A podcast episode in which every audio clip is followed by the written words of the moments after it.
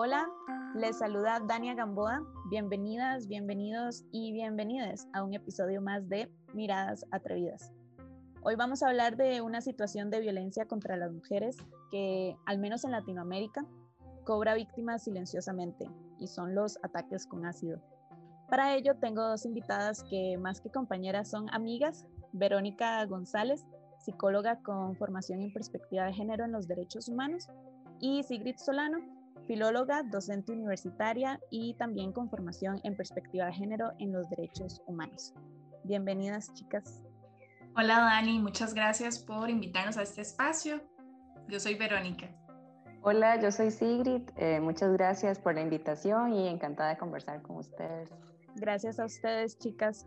Les cuento que en conjunto llevamos a cabo un trabajo sobre los ataques con ácido como ensañamiento del patriarcado contra los cuerpos de las mujeres fue impresionante y doloroso conocer la cantidad de casos que ocurren en Latinoamérica y lo invisibilizados que están, al igual que la cantidad de víctimas, en su mayoría mujeres, por no decir que todas, que han sido principalmente atacadas por hombres. En Costa Rica particularmente, la información fue muy escasa, pero no inexistente.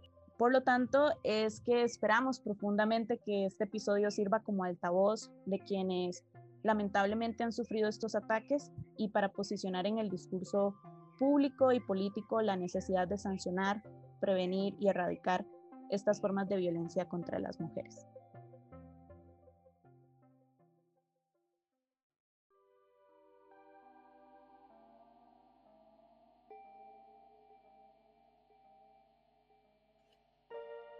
A continuación, vamos a contarles la historia de tres mujeres latinoamericanas víctimas de ataques con ácido. Ellas tres son sobrevivientes y se han convertido en voceras de esta forma específica de violencia. Natalia Ponce se encontraba tranquila en el condominio donde vivía su madre en Colombia, cuando le avisaron que alguien la esperaba fuera de la casa. Ella salió, vio a un hombre y en cuestión de segundos sintió cómo se le quemaba la piel. El hombre, llamado Jonathan Vega, le había lanzado ácido contra su cara. Al parecer, se había obsesionado con ella. Según el testimonio de Natalia, ella sentía cómo se le derretía la ropa junto con su piel. Corría por la casa mientras pegaba alaridos. Natalia se dirigió inmediatamente a la ducha. Lo que no sabía era que el agua solamente empeoraría la reacción del químico que se vertió sobre su carne. Cuando la trasladaron al hospital, el mismo personal de salud ordenó agüita por encima y la metieron en agua helada por 45 minutos. Los hospitales no estaban preparados para atender las heridas que generaban este tipo de ataques. Incluso poco habían oído en Colombia sobre los ataques con ácido. A partir de este caso, sucedido en el 2014, estadísticas completamente ocultas empezaron a emerger. Se supo que desde el 2004 Colombia era uno de los países con más ataques con químicos junto a Bangladesh y Pakistán. Se evidenciaron también las escasas leyes que protegían a las personas víctimas de este tipo de agresiones, que sus víctimas tenían que enfrentarse solas a las secuelas físicas y mentales, así como la poca regulación de la venta con ácidos, es más, a la inexistente regulación de la venta de ácidos. La defensa del agresor, por supuesto, quiso justificar el ataque al afirmar que Jonathan Vega tenía adicción a las drogas y que unos minutos antes de atacar a Natalia se había inyectado heroína. En la actualidad, Natalia es una de las activistas más visibles en la lucha por las sobrevivientes ataques con ácido. Promulgó una ley que incrementa los años de prisión para los atacantes, principalmente a quienes violenten mujeres menores de edad. En México, María Elena Ríos, de 26 años, expresa que mejor la hubieran matado. Sus familiares y personas cercanas la motivan para vivir el día a día, para meterse la comida en la boca y seguir. ¿Seguir para qué? se cuestiona ella misma, pero no lo sabe. Simplemente seguir. En el 2019, un hombre le roció ácido en el 85% de su cuerpo. La madre de María Elena, al intentar rescatarla, también sufrió quemaduras. Años atrás, María Elena había empezado a trabajar en la oficina de prensa del diputado Juan Vera Carrizal, esto con el fin de ayudarse con sus estudios de música. Tiempo después, ella y el diputado empiezan una relación, sin embargo, esta se basaba en la violencia sexual y psicológica, por lo que María Elena termina con él y renuncia a su trabajo. Dos años más tarde ocurre el ataque tortuoso y los atacantes confiesan haber recibido dinero por parte del diputado. Desde entonces, María Elena ha tenido que someterse a múltiples tratamientos e intervenciones quirúrgicas para mitigar las cicatrices que el ácido dejó en su cuerpo. Pero ante la pandemia no ha podido recibir la atención hospitalaria que necesita.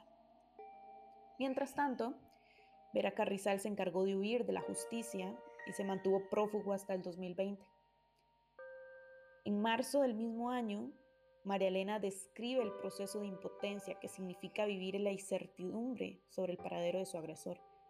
Aseguró que ha sido tan mala la Procuración de Justicia del Estado de Oaxaca que volvió a encontrarse a su agresor en las calles. El caso de María Elena es tan solo uno de los tantos casos con ácido que suceden en México, uno de los países con mayores índices de violencia contra las mujeres. Incluso para la marcha del 8M de 2020, las organizadoras fueron amenazadas de recibir ataques con ácido. En marzo de 2021, la colombiana Lucía Tamayo cuenta en su Instagram la incertidumbre con la que despertó su corazón en noviembre de 2020, pues una semana antes de sufrir el ataque la habían amenazado de dañar su rostro. Lucía sufrió un ataque con ácido por parte de su exnovio, excuñada y otra persona en ese noviembre.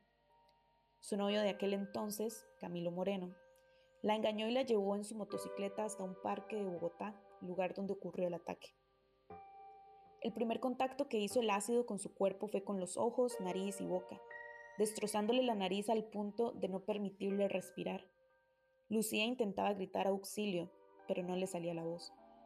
Las dos mujeres que la atacaron se encuentran en la cárcel, mientras que el exnovio se suicidó tres días después del ataque.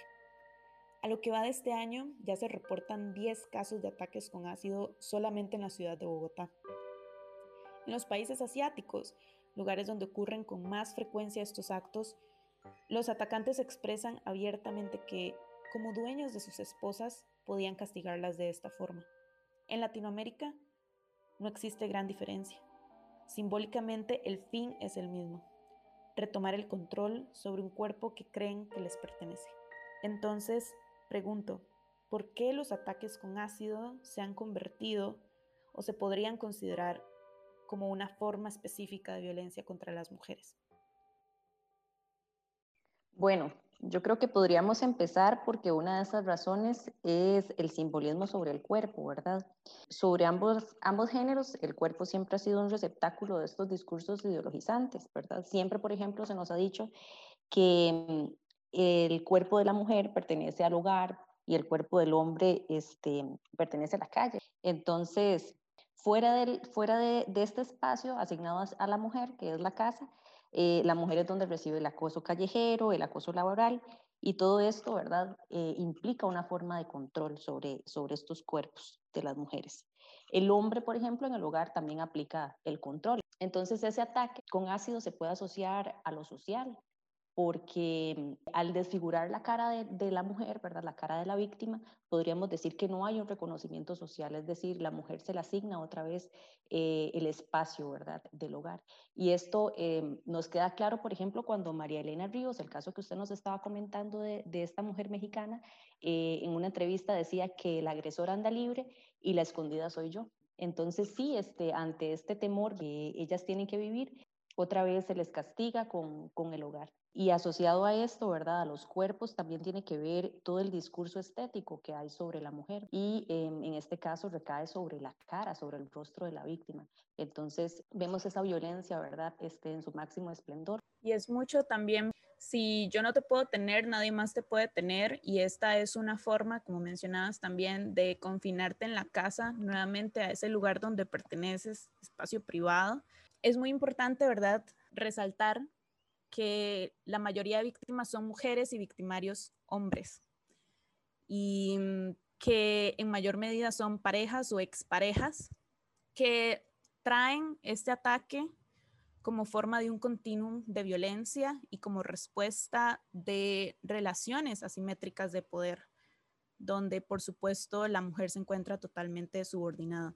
Así es, Dani Sigrid. Es importante, ¿verdad?, aquí recalcar que estamos en una sociedad donde la violencia también es invisibilizada, es tolerada. Entonces, ¿qué es lo que pasa? Que estas chicas no reconocen de repente estas manifestaciones sutiles que se empiezan a presentar que van muy relacionadas con el control, con la amenaza, con el chantaje que terminan en una forma de violencia todavía más agravada, como es el caso del ataque con ácido, ¿verdad? Y eso también está relacionado con el tema del el amor romántico. Y es que nos han vendido que el control que la otra persona ejerce, que los celos que la otra persona tiene, eh, es una forma de manifestar amor o manifestar interés sobre una, ¿verdad? Entonces, esto es algo que todavía sigue muy presente en la sociedad, que las mujeres jóvenes todavía lo consideran de esa forma y que difícilmente este, lo puedan identificar como una forma de violencia. Pero también, ¿verdad?, como el mismo hombre entiende las relaciones desde una posición de poder, cómo las entiende y este, es importante además mencionar el tema de las masculinidades en este caso, porque no podemos hablar como, ¿verdad?, que la víctima debería identificarlo, sino porque ellos ejercen violencia. Hablamos de la otra posición donde más bien lo que este, deberíamos identificar es, bueno, ¿qué es lo que se ha naturalizado en la sociedad para los hombres? Que sean violentos, que sean controladores, que ejerzan fuerza, ¿verdad? Eso es una forma de, de eh, manifestar su masculinidad, su hombría. Entonces, estos ataques vienen a reforzar esa hombría al mantener el control sobre la otra persona, al recuperar el control. Es como una acción extrema cuando ya no pueden hacer más nada para controlar a la persona, acceden a ese tipo de acciones violentas para controlarla de alguna forma. Sí, también podemos hablar ahí del pacto patriarcal, ¿verdad? Que está asociado con estas masculinidades que menciona Vero, en donde la mujer siempre es la culpable, siempre hay una justificación del hombre para actuar contra ella, ¿verdad? Exacto. Es, es, toda esta forma de castigo. Bueno, eh, te golpeo porque decidiste salir, te golpeo porque me está contradiciendo, te golpeo porque estás saliendo con otras personas te golpeo por esta y esta otra razón, te golpeo porque me estás terminando, me estás dejando y no puedo soportar que lo hagas, porque también incluso dentro de estos mandatos de las mujeres, dentro de las relaciones, junto con el amor romántico, es mantener la relación a toda costa, más si hay un matrimonio por medio, ¿verdad? Es como mujer tenés que preocuparte por mantener tu matrimonio, tu relación. Si hay hijas e hijos de por medio, con muchísima más razón, porque son tus mandatos como mujer desde la maternidad como esposa o como pareja. Entonces, este castigo que se da, en este caso por medio del ácido, es una forma también de recordar cuál es tu lugar. Y como decía Sigrid, al final, eh, quienes terminan encerradas son las víctimas. Por ejemplo, en el caso de María Elena, la chica mexicana, ella cuando contaba, ella decía, yo nunca salgo a la calle, no salgo porque actualmente no quiero mostrar, mostrar mi rostro, porque no me siento cómoda. Además hay una pandemia allá afuera que no me permite estar saliendo y salgo, decido salir y me topo con mi agresor, que en ese entonces, bueno, ahora su agresor está en prisión preventiva, pero en ese entonces todavía andaba libre y se lo topa en la calle la única vez que ella decide salir ¿qué pasa en ese momento? Si se lo topa, pues por supuesto regresa a su casa nuevamente y regresa a ese espacio donde realmente, como ella misma lo dice, no tiene ganas de vivir, no tiene ganas de, volver, de volver a tocar el saxofón, que ella es, se dedicaba a la música, se dedicaba a esto, y se empieza a restringir de un montón de otras actividades que ella realmente disfrutaba hacer. Por eso me gustaría también hablar un poco de los efectos psicológicos y sociales que hay más allá de las cicatrices físicas, porque si bien cuando se visualizan este tipo de casos es muy impactante ver los rostros de las chicas, por supuesto dentro del amarillismo mediático, ¿verdad? Tienden a presentar una foto del antes y el después de la chica, A partir de ese amarillismo se empiezan a enfocar estos ataques como más desde lo físico, pero también me gustaría hablar de los efectos psicológicos y sociales que esto tiene como violencia contra las mujeres.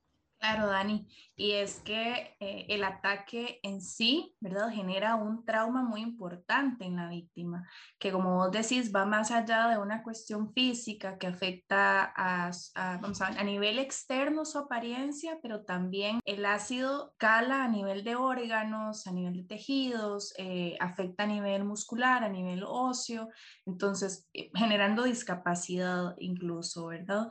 Entonces, bueno, ya no soy la misma persona que era antes, que tenía la misma libertad para poder realizar determinadas actividades. Por ejemplo, el caso de María Elena, que como vos mencionabas, ella era saxofonista. ¿Y qué es lo que pasa? Esa era su vida, su pasión y no puede volver a realizar una actividad eh, porque las lesiones que ella tuvo no se lo permiten, ¿verdad? Ya no puede utilizar el instrumento, tocarlo.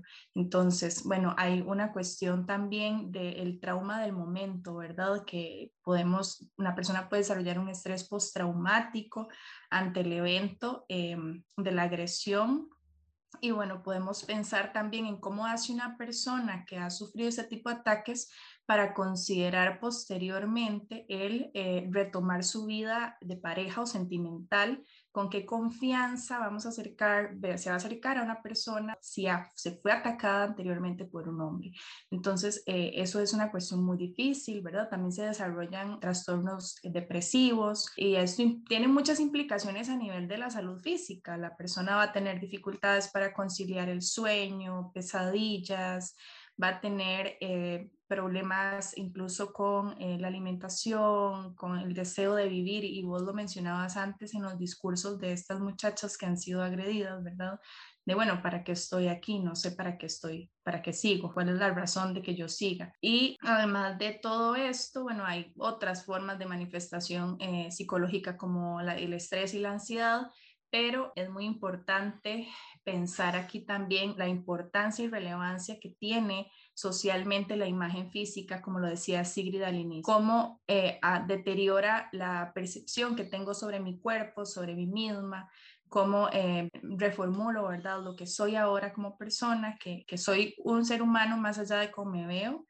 Y es muy importante eh, valorar el tema de la autoestima de la víctima, cómo se percibe a sí misma a partir de esta forma de, violencia y agresión. Y eso es otro tema que me gustaría retomar, porque estas chicas, tanto Natalia, María Elena como Lucía, todas cuentan, por dicha, contaron, ¿verdad?, con apoyo médico, este, con apoyo familiar y han podido llevar a cabo todas estas cirugías reconstructivas que cuestan dinero eh, más si sos de un país donde el sistema de salud pues no es público ni accesible. Pero yo me pregunto qué sucede con todas esas chicas, porque estaba viendo que en la marcha del 8M de México de este año había toda una pared gigantesca con los nombres de las víctimas de ácido.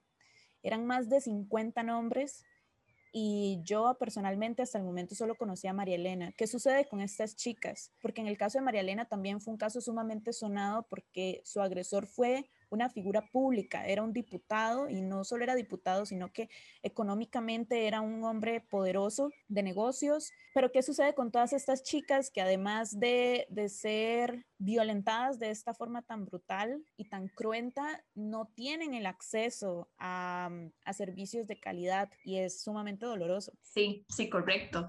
¿Qué es lo que pasa aquí también? Como a nivel de, a nivel, digamos, legal, no existe, ¿verdad? Todavía como esta jurisprudencia para poder clasificar esto como una cuestión de violencia de género, ¿verdad? Y hablamos también aquí de impunidad, cómo estos casos caen en la impunidad y cómo el sistema de salud tampoco está preparado para atender a las víctimas de ataques con ácido, porque es algo que de repente se ha dado mucho en Asia, en Pakistán, como vos hablabas, ¿verdad? Bangladesh, que son lugares donde se ha dado muchísimo y de hecho eh, leía hace unos días, ¿verdad? Que en la India ya existe como esto, desde el poder, digamos, ya legal del Estado, de decir que las víctimas deberían ser atendidas de forma gratuita. pero ¿qué pasa en otros países de Latinoamérica donde los ataques son algo que está todavía invisibilizado? De hecho, vos hablabas de esto del 8M, ¿verdad? En México. Y si, si nos ponemos a investigar, de repente el caso más sonado va a ser el de María Elena no vamos a encontrar información de estas otras víctimas. Es algo que está tapado, ¿verdad? que nadie, nadie habla de eso. Entonces, si no se habla de eso, no existe como esta, esta capacidad para poder atender a estas víctimas, porque es algo que, que no se ha tomado la relevancia o la, la importancia que merece. Y lo lamentable es que tienen que suceder casos como el de Natalia Ponce o, María Elena en, en, sus diferentes países para que se creen legislaciones, ¿verdad? Y para que hayan leyes. Eh, pero sí es indispensable, como lo dicen ustedes, este, generar protocolos a nivel de hospitales también, no solamente para tratar las consecuencias físicas, sino también las psicológicas. Sí, es totalmente lamentable ver, bueno, en Costa Rica, por ejemplo, eh, la ley de penalización de violencia contra las mujeres es bastante limitada todavía. Yo me pregunto, si acá han sucedido casos, casos de ataque con ácido, ¿cómo recurrir a la denuncia, al acceso a la justicia? ¿Cómo funciona? Si todavía en el caso de femicidio es, es incluso sumamente reducido y por lo general tiene que ser que tu esposo o tu ex esposo para que se considere como femicidio o una tentativa de femicidio, porque los ataques con ácido son tentativas de femicidio. Y además, si sobreviven, todos los procesos a los que se tienen que someter son sumamente dolorosos. Incluso en el caso de Natalia, ella decía que tuvo más de 20 cirugías y en aproximadamente dos de ellas sintió que se iba a morir por, por el nivel de, de, riesgo al que se tiene que someter para poder continuar con su vida. Y es entonces ahí donde nos ponemos a pensar cómo funcionaría, por ejemplo, en Costa Rica. ¿Cómo funcionaría en Costa Rica ese, ese acceso a la justicia cuando la tentativa de, de femicidio ni siquiera puede ser considerada como tal si te atacó tu exnovio? Bueno, ahora se espera que ojalá se, se reforme y cambie ese aspecto. Pero ¿qué sucede? ¿Cómo funciona ese proceso? Sí, qué doloroso, Dani, lo que vos comentabas, ¿verdad? Y es que estos procesos por lo general terminan siendo revictimizantes porque la víctima tiene que estar contando el evento una y otra y otra vez, además de que no hay credibilidad de la víctima. Le dice, bueno, ¿y cómo, cómo vos comprobás que lo que te pasó tiene relación con eh, esta persona? ¿Cómo, ¿Por qué vos crees que esta persona lo hizo y por qué, o sea, por qué una cuestión de venganza o verdad? podría haber sido otra persona no hay como un acceso eh, directo o, ¿verdad? algo que facilite la posibilidad de que las víctimas puedan acudir a, servicios legales de calidad donde se les atienda como debe ser y se haga un proceso que sancione correctamente ese tipo de ataques. Los mismos medios de comunicación eventualmente cuando intentan llevar la historia de estas chicas al ojo público, como decía Vero, es revivir una y otra y otra vez todo lo que le ha conllevado el proceso de sanación y también que en el caso también de María Elena, esta culpabilidad que se deposita siempre sobre la víctima, ¿verdad? Porque primero, antes de decir que este hombre es el culpable, tenemos que hacer todo un análisis de cómo él llegó a agredirla a ella. ¿Por qué fue que él la agredió? En el caso de Natalia, porque el tipo se inyectó heroína, estaba drogado, no estaba en sus cinco sentidos, esto le generó esquizofrenia, alucinaciones, pero si lo ponemos en el otro contexto de una mujer que de repente tomó de más, probablemente dirían, pero ¿por qué este, se, se, emborrachó, porque se puso en esa situación, porque no se cuidó, que no sucede en el caso de los hombres, ¿verdad? Entonces es esta culpa que primero se le deposita a la víctima y todo este cuestionamiento que tiene que haber antes de decir sí, él es culpable. Y, en, y también en el caso de en el caso de Lucía Tamayo no lo he escuchado tanto, pero en el caso también de María Elena, ella tenía una relación con este diputado y además el diputado era muchos años mayor que ella. Entonces también se empieza a cuestionar por qué salía con una persona que era mayor, por qué se involucró con una persona de su trabajo, antes de cuestionar la misoginia del diputado, que además ya era conocido por sus ataques machistas de sus parejas y exparejas. Eso me, eso me parece muy importante también retomarlo. Así como, para ir finalizando, ¿Por qué es importante posicionar este tema o esta situación más bien en el debate público, traerlo a colación? A mí, honestamente, me impactó muchísimo conocer sobre los ataques con ácido, pero también cuando vi el video de Lucía Tamayo que salió este año, yo dije, esto está pasando y cada vez está ocurriendo más. Entonces, me gustaría muchísimo hablar de esto, de por qué es tan importante posicionarlo en la mesa del ojo público, porque es algo que debemos denunciar, sancionar y evitar que ocurran lo más que podamos. Sí, yo diría que es fundamental, ¿verdad?, reconocer esos ataques de ácido como una forma de violencia y que, como eh, dijeron ustedes, nace de las sutilezas, ¿verdad? Y se va expandiendo hasta esta forma tan eh, terrible de expresión, ¿verdad? Posiblemente una de las más crueles formas de violencia que existe. Y también entender esto, que los procesos legales, ¿verdad? Son lentos, son imprecisos y revictimizan. Lo que esto implica es un desgaste físico y emocional, ¿verdad? Para las mujeres. Entonces es necesario, ¿verdad?, tomar acciones frente a futuros ataques, tanto para que no vuelvan a suceder eh, se necesita una educación en, temas de género y desde tempranas edades, ojalá, para evitar, ¿verdad?, que sucedan estos actos. También, ¿verdad?, pensar eh, a nivel social cómo es importante que esto se haga visible, que se, que se posicione, porque las personas allá afuera todavía no lo están entendiendo desde la perspectiva de género, ¿verdad? ¿Qué es lo que estamos trayendo nosotras acá? ¿Qué es lo que pasa? Se sigue viendo como un ataque que podría pasar en cualquier momento de cualquier persona, pero si vemos los datos, las estadísticas, las principales víctimas son mujeres, los principales victimarios son hombres.